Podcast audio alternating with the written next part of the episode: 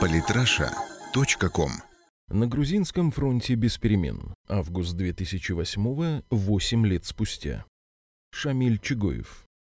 События, которые произошли в августе 2008 года, действительно потрясли мир. Весь мир увидел и убедился, что на Россию нельзя смотреть глазами 90-х годов прошлого столетия. Она убедительно показала всем, что умеет и может защищать своих граждан от любого посягательства на их жизнь, откуда бы это посягательство ни исходило. Можно лишь отдать дань мужеству президента Российской Федерации, который принял в этой очень сложной политической обстановке абсолютно правильное решение спасти ни в чем не повинный народ от полного уничтожения. События августа 2008 в определенной степени напоминают события 1962 года на Кубе, так называемый Карибский кризис. Какой бы авантюрой сегодня ни казалось то, что совершило советское правительство, решив защитить маленькую Кубу, именно после Карибского кризиса США осознали, что с Советским Союзом шутить нельзя. Именно после этого тональность разговоров с Советским Союзом заметно изменилась в лучшую сторону. Аналогичную ситуацию мы наблюдаем и после августа 2008 -го. Оказалось, что с Россией шутить нельзя, и НАТО и США, конечно, кряхтели, скрипели зубами, но решиться на разрыв отношений с Россией не осмелились. Хотя в НАТО постарались поиграть мускулами, введя несколько военных кораблей в Черное море, но поняли, что получат адекватный ответ и быстренько ретировались. Признание независимости Южной Осетии и Абхазии – закономерное последствие той антиосетинской и антиабхазской политики, которую проводил в отношении этих народов Саакашвили.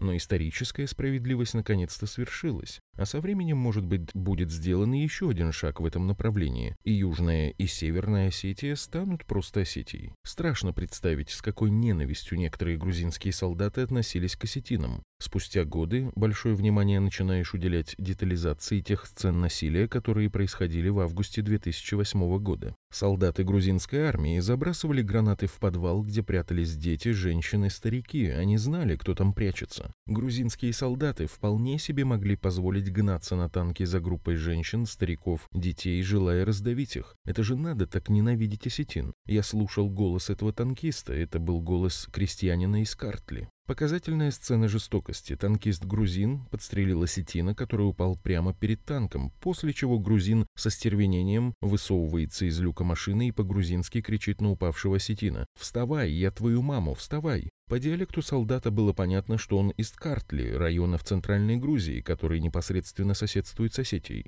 Получается, что сосед грузин пришел уничтожать соседа осетина. А что если их деды вместе воевали на фронтах Великой Отечественной войны? А что если предки этого грузина и этого осетина вместе воевали против многочисленных врагов Грузии? И что, на все это наплевать и забыть? Вот где опасность. Дмитрий Медведев тогда правильно сказал, что россияне, осетины и абхазы с грузинским народом не воюют, да это и сложно представить, особенно с учетом того, что в России проживает до полутора миллионов грузин. Но беда в том, что грузинский народ настолько нашпигован враждебными чувствами против русских и против осетин, что, к сожалению, именно грузинский народ воюет против Осетии и против России. Доказательством этой мысли может быть то, как грузины вели себя в 1989-92 годах и как они вели себя во время конфликта 2008 года. Иначе чем объяснить такую жестокость и беспощадность к русским и к осетинам, которая в особенности была проявлена рядовыми солдатами грузинской армии в этой пятидневной войне? Задача, поставленная Саакашвили перед грузинской армией, похоже, была одна – полное уничтожение осетин и абхазов как этноса. И грузинский народ, переодетый в военную форму, с удовольствием и большим старанием выполнял эту нечеловеческую задачу. Слишком глубоко проник вирус фашизма во все слои грузинского народа, и это очень опасно, прежде всего для самого грузинского народа. Представители грузинской диаспоры в России, с которыми удается встречаться автору, все до единого выступают за уничтожение абхазцев и осетин. Они считают, что осетины не имеют права жить на территории Грузии и должны убраться на свою историческую родину Северный Кавказ.